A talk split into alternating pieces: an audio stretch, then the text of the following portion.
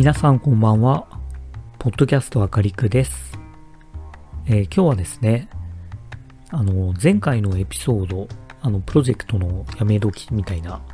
のと、えー実は連続で撮っています。意外とこのスタイルが楽かもしれないな。これ、あの、一応そのまま撮ってらっしゃらなくて編集とかしてるんですけど、うん。結構喋るの難しいなと思ってて、まあ、こんなにあの収録して出しててどうなんだっていう感じなんですけど聞く音声として喋るのってやっぱり難しいところがあってあのかなり余計な音とか余計な音声が入ってしまうんですよね。うん。あの今もあのって言ってしまったんですけどこういうのを一つずつ切っていくんですよ。超むずいっていう。会社でも話してる言葉が完璧な、完璧というか、完璧に近い人とかもいて、これどうやって話してるんだろうっていうのを、たびたび疑問に思うんですけど、自分はその話すことを考えるのをまとめるときに、やっぱり途中で、あー、えーととか、そういうのを自然に言ってしまうんですけど、それを言わないようにして喋るっていうのはかなり難しいなと思っていて、話すテンポとかがめちゃくちゃ悪くなったりします。いや、編集っていうのは偉大ですね。はい。ということで、えー本日のテーマなんですけど、D&I です。これ知知らない人はいるのかな？まあ、いるか。あの、D&I って、ダイバーシティインクルージョンですね。聞いたことあるんじゃないかなと思うんですけど、まあ、最近の組織において重要性が高まっていて、まあ、一つのスタンダードルールじゃないけど、まあ、設けるべき、企業が設けるべき基準ですよみたいな感じになってきてますね。で、一番大きいのは、やっぱり、えー女性の活躍とか、そういうあの観点で語られることが多いかなと思います。で、これをですね、あの男性視点で、まあ、特に、まあ、うち中小ベンチャーという感じなので、年齢層比較的若いんですけど、まあ、その中でも、やっぱり自分はその会社に長くいる人なので、あの、そっち側の視点からこのテーマについて語るのって、えっ、と、かなりこれ難しくて、まあ、端的に言えば気を使うんですよね。ちょっとあの、そういう感じのテーマであるんですけど、今現時点の自分の理解をまとめておくこと、まあそれを話すこと、で、それをもとにフィードバックを受けること。っていうのが、やっぱりすごい大事だと思っていて、で、あとは、近い属性の人の、その人のマインドセットに影響を与えるっていう意味では、うん、まあ後者の、あの、この意味では、やっぱり自分みたいな人が話すっていうのがいいのかなというのは、えー考えています。さて、で、まず、あの、ダイバーシティインクルージョンの意味からいくと、えーダイバーシティは多様性。まあ、これは大丈夫かな？わかるかな？で、インクルージョンは、まあ、こういうあのセットで調べた時に出てくる意味は、えーお互いを認め合い、価値を認めることで出てきます。で、これを合わせて、えー Google の検索とかに出てくるのは、あの、性別、年齢、障害、国籍などの外面の属性や、ライフスタイル、職歴、価値観などの内面の属性に関わらず、それぞれの個を尊重し、認め合い、良いところを生かすこととされていますという定義が出てきます。で、えーまずここから見ていくと、えーダイバーシティはいいんですけど、インクルージョンって、まあ普段あんまり使わない、えー耳にしない単語かもしれないんですけど、えー、高校英語とかで、まあ、受験英語とか、大学受験英語とかで、まあ、よく出てくるのが、うん、インクル、インクルードっていうのはよく出てくると思うんですけど、次に何かを包括するっていう意味ですね。えー、なので、その、お互いを認め合い、えー、価値を認めることっていうのは、まあ、その、インクルージョンのその概念的な意味というか、うん、直訳ではないかもしれない。まあ、英単語なんで、その言葉が与えるイメージという意味だと、あの、正しいかもしれない。まあ、でもちょっと、えー、インクルードっていう、あの、包含する、包括するとか、まあ、そういうような、えー、意味から、より概念的に広げて、えー、お互いを認め合うことって呼ばれてますね。で、このあの概念とか、あの、この状態をどう組織で作っていくかっていう記事は、割と山ほどあるんで、まあ、そこら辺をいくつか読むだけでも理解が深まるからいいかなと思うので、まあ見ておいてほしいんですけど、うん。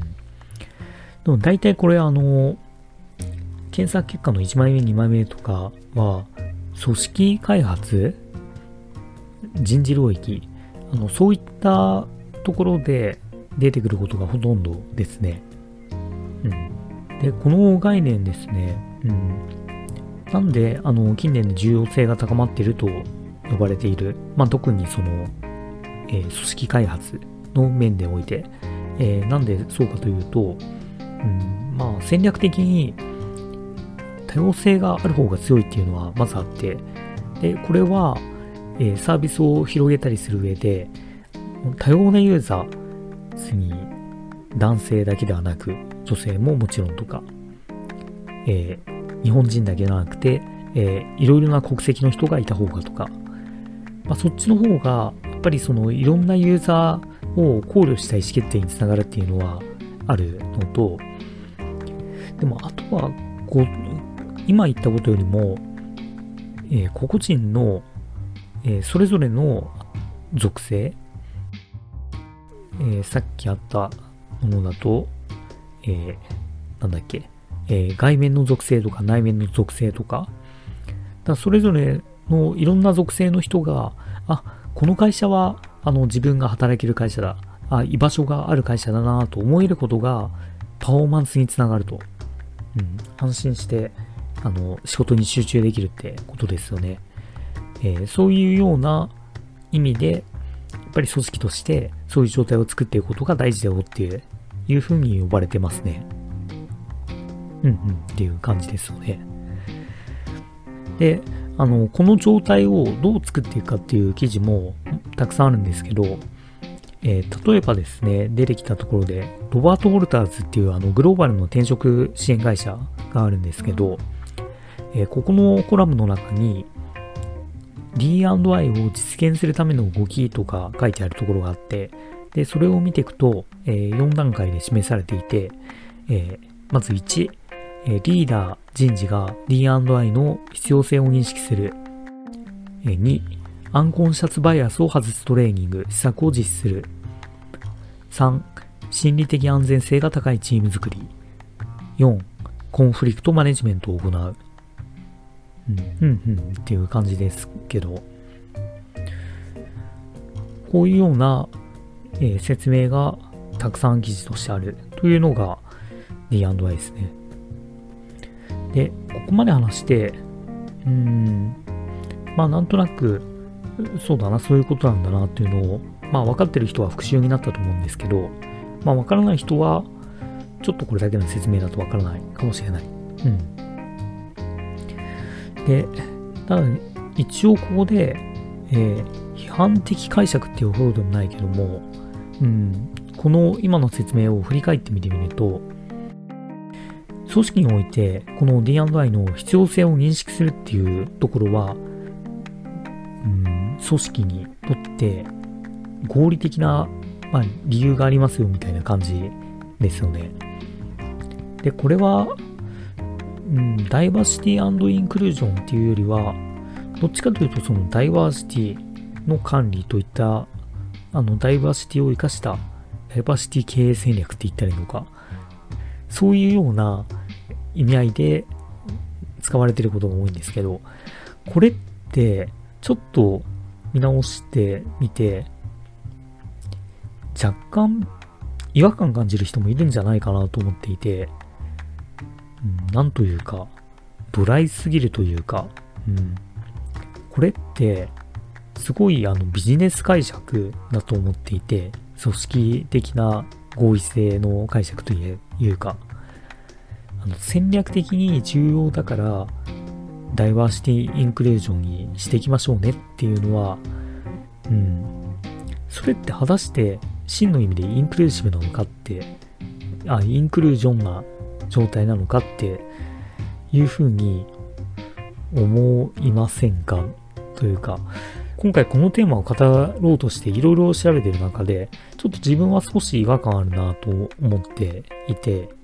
うん。例えば、まあトップの立場の人が、えー、世の中的にあの D&I が重要になってますとか、やっぱりいろんな人にあの働いてもらうために、まあ、D&I を大事にして、えー、皆さんこれを施策を推進していきましょうって言った時に、うん、そうだな、大事だなっていう感じではあるんだけども、まあ、個々人の、なんて言うんだろう、気持ち的に、あの、真に認められた感じがするかっていうと、うん、なんかその、いや、戦略的に重要だから、なんか仕方なく受け入れるみたいな感じになってしまうような気がしていて、うん、ちょっとそこまで、ちょっと言い過ぎかもしれないな。まあまあ、でもちょっと違和感あるなと思って考えたんだけども、そのダイバーシティな状態であるため、で、それを受け入れるような、えー、インクルージョンであるために、個々人が、えーインクルーシブなマインドセットとして持っておく必要があるんじゃないかなと。これカタカナだらけでもはやもうわからなくなってきたけど、えー、次の包容力って言ったらいいのかあの、人の意見を受け入れる力と言ったらいいのか、受け入れる気持ちを持っておくというのがいいのかな。あの、インクルーシブなマインドセットっていう和訳するとね、うん。大体の組織において、えー、インクルーシブおじさんが足らないのではないかという。これちょっとディスクリエム入れた方がいいか。あの、ここで言うおっさんっていうのは、えー、概念、ステレオタイプなものだと思っていただきたいです。まあ自分もどっちかというと、その、まあまだまだあの30代はあるけど、くくりてみたら、まあ、お兄さん以上、まあ、おっさんという域も入ってると思うんで、そっちだと思うんですけど、うん。まあ、インクレッシブおっさんですね。で、今の大体のそのビジネスのルールっていうのは、えー、多くの場合で、多くの場面、多くの企業で、大体、まあ、ステレオタイプとして、えー、男性が強く、年上が強いで、そして力が正しいと。まあ、権力とかね。それを持ってる方が正しいという、そういうようなルールが前提として、あの、作られていて、で、そういう意味では、やっぱりそっちの強い側が、えー、こういう、あの、インクルーシブである必要があるなと。で、これもちろん、あの、逆に、えー、女性が圧倒的に多い環境とか、えー、もしくはその、若い人が圧倒的に多い環境だと、多分ルールがガラッと変わって、あの、この考えを持った、あの、より強く意識した方がいい方っていうのは変わりますよねっていう。うん。まあ、どっちかが受け入れろっていうことではないかもしれないけど、ただ、あの、グラデーションとして、やっぱり、まあ、7割とか、うん、あの、かなり典型的なところだと、もう9割以上が、えー、男性、えー、年上で権力がある方。そっちが、あの、ルールとして、パワーバランスが強いと言ったらいいのか。なので、その、力がある方に、あの、有利に働くことになるんで、だから多くの場合にとって、まあそういうような状態になってますよねっていう、まあそういうような前提があって、で、こういう時に、まあ大体その組織で、あの、D&Y とか推進していきましょうねって、じゃあ、あの、まあいろんな人とまず会話して、えー、まあ、特に、えー、組織における、えー、マイノリティな立場の人とかんあの話して、まあ、その人の主張を受け入れましょうっていう時に、まあ、よくある失敗というか、その男性、年上側にとっては、あ、じゃあ、うん、これを、あの、そういう D&I とかそういう観点で進めていくために、あの、コミュニケーションをとって、すり合わせて、まあ、お互いの理解を深めていきましょうね、とか、あ、なるほどね、女性はそういうふうに考えるんですね。えー、でも、あの、組織として少し無理なところがあってとか、まあ、とはいえ、男性もこういうことを、あの、女性に分かってもらいたくてっていうふうに言いがちじゃないかなと、あの、思うんですけども、えー、感覚としては、えー、さっきみたいな、やっぱりその、パワーバランスがもうすでに崩れてるっていうところがあるんで、えー、感覚としては多分自分と同じような人が持った方がいいのは、あの、一方的にやっぱり相手の存在主張を受け入れるぐらいに、あの、思っておいた方がいいかなと。すでにその、パワーバランスの強い側が、えー、相手と、まあ、相手と自分の意見をすり合わせようっていうのは、やっぱりそれだと9対1とかで強かったのが、えー、7対3になるのが、まあそれでもあの一歩前進だと思うけど、やっぱり真に理解したとか真にバランスが取れたとは言いづらいなと思っています。で、まあ特に、えー、男性、年上、中年層みたいなところですと、やっぱりそういった層には時には我慢が必要というのがあって、で、今は、えー、無自覚的に自覚的なのかもしれないけど、えー、一方的にそうでない人に我慢をさせているという状態がおそらくほとんどですと。まあ、なので、力があること、そのパワーバランスとして有利な側なんですよっていうのは、まあ、ある程度自覚しとくといいのかなと。強かったら、大きかったら、あの、配慮が必要というのが、でかいトラックとかで、えー、3車線の道路を走っていたら、で、目の前がちょっと上り坂とかだったら、そのでかい、えー、自動車とかは、えー、左の路線の方にした方がいいですよとか、まあそういうようなことなのかもしれないなと。まあそんな感じですね。いや、これあの、ちょっといろいろ雑多に話してしまって、で、しかもあの、かなりあの微妙な感覚の話をしているので、うん、果たしてこれ自分で話してもこれうまく説明できているんだろうかこれ果たしてどういう風に取られるんだろうかっていうのはちょっと話していてもなかなか不安なところはあるぐらいなのでまあぜひあの意見を取り入れつつちょっと自分の考えもアップデートしたいかなと思っていますと。はい。ということなんですけどまあここまで話してあの余談なんですけど一方で、まあ、こんな話をして、あ、あの、紀藤さんはそこをある程度フラットに見ようとしてくれてるんだなっていうのを思うかもしれないんですけど、えー、個人としてですね、やっぱりその、マッチョイズムじゃないですけど、その、男性として強いこととか、そういうとこへの憧れっていうのはやっぱりありますよねっていう。うん、もちろんその、男性である、女性であるとか、そういうところとかよりも、人間的、人間としてどうかとか人間的魅力の方が重要ではあるんだけども、まあそれとは別軸かなと。うん。まあ男性っていうのは何だろうな、やっぱり力、力、権力、財力が強さの象徴で、うん、それが正しさを決めるルー